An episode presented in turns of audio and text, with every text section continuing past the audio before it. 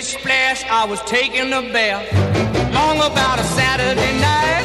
Yeah. 점심 먹고 유쾌한 시사 디저트 한 입. 최영일의 시사 본부. Well, I stepped out the tub and put my feet on the floor. I wrapped the towel around me and I opened 네. 시사본부 매일 이 시간 청취자분들께 드리는 깜짝 간식 선물 있습니다. 오늘은 어우 날씨가 더워서 붕어 모양 아이스크림 두 개 드리도록 하겠습니다. 자 코너 들으시면서 문자로 의견 주시는 청취자분들에게 쏠 거고요. 짧은 문자 50원, 긴 문자 100원이 드는 샵 9730으로 의견 많이 보내주세요. 자 문희정 국제시사평론가를 모시고 국제본부 들어가 보겠습니다. 어서 오세요. 네, 안녕하세요. 네. 자, 프랑스에서 지난 4월 대선에 이어서 어, 총선이 또 열렸네요. 그렇습니다. 이 에마누엘 마크롱 프랑스 대통령과 5년 임기를 거의 같이 할 하원 의원 577명을 선출하는 총선이 12일에 실시가 됐고요. 네. 일단 1차 투표율은 47.57%로 사상 최저를 이야, 기록했습니다. 낮네요, 낮다. 네, 제가 그 1차라고 얘기한 이유가요. 예. 이게 프랑스는 대선도 그렇고 총선도 그렇고 1차 투표에서 과반 후보가 없으면 일주일 뒤에 2차 투표에서 1위와 등록 유권자의 12.5%가 넘는 표를 확보한 2위에서 4위가 다시 붙는 어, 방식입니다. 여기도 결선 투표가 있군요. 그렇습니다. 이 범여권 중도연합 앙상블과 또 대선 때 3위를 기록 한 강경좌파 장 뤼크 멜랑숑이 이끄는 좌파연합 니프 간의 대결인데요. 오, 제가 지금 결과를 보고 들어왔는데 앙상블이 25.75%고요. 니프가 25.66%예요. 어, 거의 박빙이네요. 거의 2만 표 정도밖에 차이가 안 났습니다. 어, 예. 요새 다 박빙이구나. 현재 선거들이. 범여권 의석이 345석인데요. 이 마크롱 대통령의 중도 연합이 법안 통과를 보장하는 과반 의석인 289석 이상을 확보할지가 관건이라고 할 수 있는데, 음. 근데 보통 이제 결선 투표로 가게 되면은 유권자들이 어, 일단 투표율은 1차 때보다 더 낮아져요. 그리고 아. 무래도 조금 온건한 정당을 뽑는 경향이 있기 때문에 네네. 이제 프랑스 현지 언론 매체에서는 그래도 289석 이상은 차지 않게 하지 않겠느냐. 좌파보다는 중도가. 음. 그렇죠. 그런 이야기가 나오고 있는데 현재 그 프랑스 내부 상황이 상당히 안 좋습니다. 에너지 가격은 전년보다 28%, 식품 가격도 4.2% 올랐고요. 5월 물가가 1년 사이 5.2% 증가하는 등 기록적인 물가 상승에 분노해서 수많은 유권자들이 네. 투표를 하지 않았습니다. 이게 어느 나라나 비슷한가 봐요. 정치가 이 민생을 해결해 줘야 되는데 민생 해결 안 해주니까 그렇죠. 자꾸 투표 보이콧. 야, 여기에 지금 지난 또 우리나라 지방선거 50% 턱걸이가 또 생각이 납니다.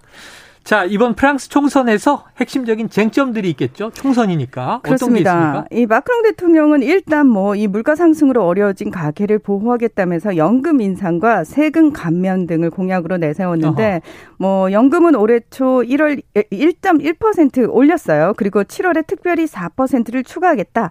그러면서 저소득층을 위한 새로운 식품 바우처와 공공 분야의 임금을 인상하겠다. 유가 보조 연장을 하겠다. 뭐 이런 식의 지원책도 내놨습니다. 음.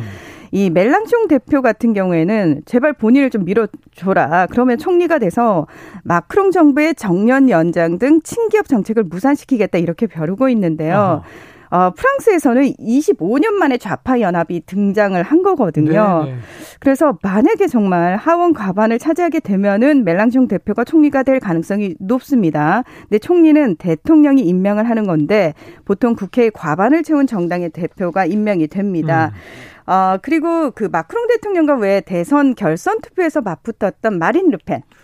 그러니까 대선 때는 극우정당 대표가 붙었죠. 맞붙었는데 네. 총선은 또 좌파 연합이 붙었네요. 그때 이 마린 르펜하고 사실 멜랑숑 대표하고 표 차이도 얼마 없- 안 났거든요. 음. 근데 이 극우 정당이 국민연합이 지난 총선에서는 8석이었어요. 네. 그런데 이번에는 15석 이상을 확보해서 의회 교섭단체를 구성하는 것이 목표라고 하는데 어.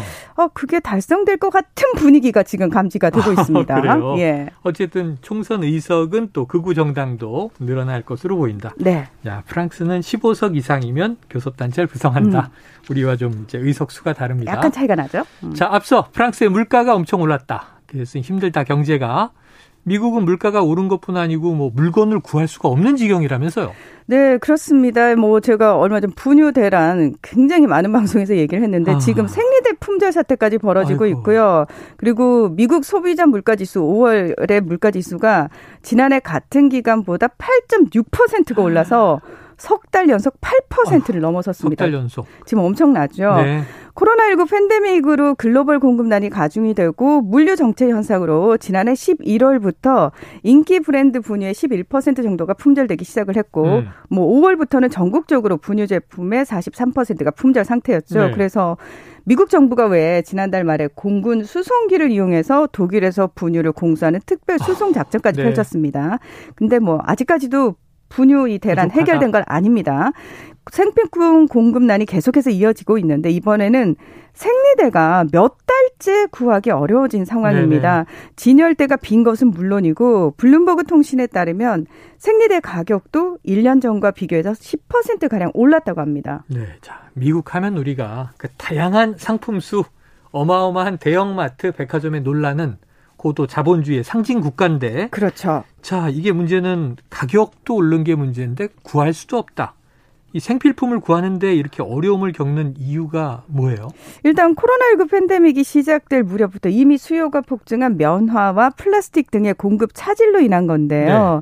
미국 CNN 방송은 몇 달 전부터 소셜 미디어에서 여성 소비자들이 생리대 구하기가 하늘의 별따기다 이렇게 음. 계속해서 불만을 제기를 했는데도 몇 달 전부터 네, 정부가 적극적으로 대응하지 않았다고 비판을 했습니다. 이 여기에 또 면화 생산에 필요한 비료의 주요 수출국이 또 러시아와 우크라이나거든요. 아이고야. 네, 또 예. 또 이제 전쟁 때문에 조달의 차질을 빚었죠. 여기에 또 하나. 주요 면 생산지인 텍사스 지역에 지금 엄청난 가뭄이 들이닥친 상황이어서 음. 생산 자체가 차질을 빚고 있는 겁니다.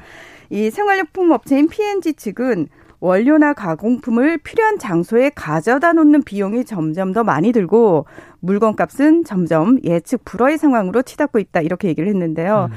미국 시사 주간지 타임지도 생리대는 소파나 운동화처럼 공급이 지연된다고 해서 구매를 중단할 수 있는 품목이 아니다. 네, 그렇죠. 여성들의 불편이 수개월째 이어지고 있는데도 정부와 기업이 이에 관심을 가지고 있지 않다. 이렇게 지적을 했습니다. 네, 이거는 뭐 여러 가지 경제적인 구조적 상황도 있지만 정부의 좀 미온적인 대처도 회초리를 맞게 될 것 같습니다. 그렇죠. 자, 그리고 보니 다행스럽게 우리나라는 비교적 심각한 생필품 품절 대란은 아직은 없는 것 같아요. 그래서 문재인 정부가 음. 코로나19 팬데믹 기간 동안 굉장히 방역도 잘했지만 네. 이런 경제적인 부분에 있어 관리도 실질적으로 상당히 잘했습니다. 네, 예. 잘했다.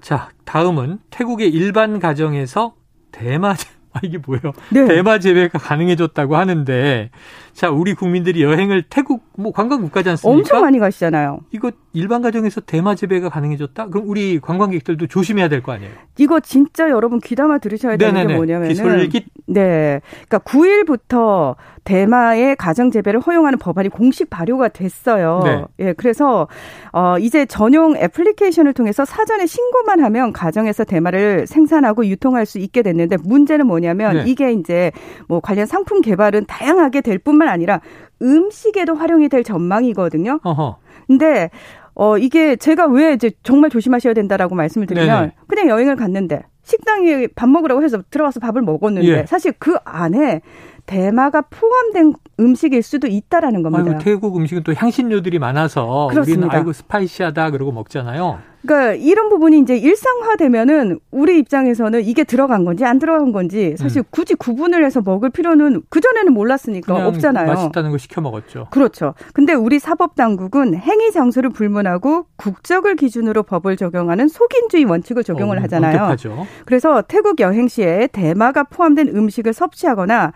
관련 상품을 구입해선 절대로 안 됩니다. 음. 그러니까 그런데- 이런 부분들을 예, 진짜 신경을 쓰셔야 돼요. 그런데 태국 당국이 최대 50만 가구에게 묘목 두 그루씩을 무료로 나눠주고 고품질 대마 씨앗을 나눠준다. 근데 네. 정부가 왜 이러는 거예요? 아, 이거 농가 수익을 위해서요. 농가 수익을 위해서 마약 재배를 네. 하다뇨. 네, 맞습니다. 실제로 2018년에 아시아 국가 중에서 처음으로 의료용 대마 재배를 허용을 했거든요. 아. 그래서 지난해 12월에는 대마를 마약법상 처벌 약물에서도 제외를 한 상황입니다. 아, 여기는 합법하군요. 그렇습니다. 이미 대마를 이용한 의약품과 치료제 1181개가 개발이 돼 있고요. 전 세계 대마 시장을 선점하겠다. 그러니까 국가 산업으로 키우겠다 네. 이런 계획을 가지고 있는 겁니다. 네, 예. 알겠습니다. 우리나라 관광 하시는 분들은 정말 앞으로 이거 잘 알아보시고 조심하셔야 되겠다는 생각이 드네요. 자, 오늘 소식 여기까지 듣겠습니다. 문희정 국제시사평론가와 국제본부 함께 했습니다. 고맙습니다. 네, 고맙습니다. 자, 오늘 붕어 모양 아이스크림 두 개씩 받으실 분은요. 5558 9448 2139 8776 2584 2244님입니다. 자, 최영일의 시사본부 월요일 준비한 소식은 여기까지고요. 저는 내일 낮 12시 20분에 다시 찾아뵙도록 하겠습니다. 지금까지 청취해주신 여러분 고맙습니다.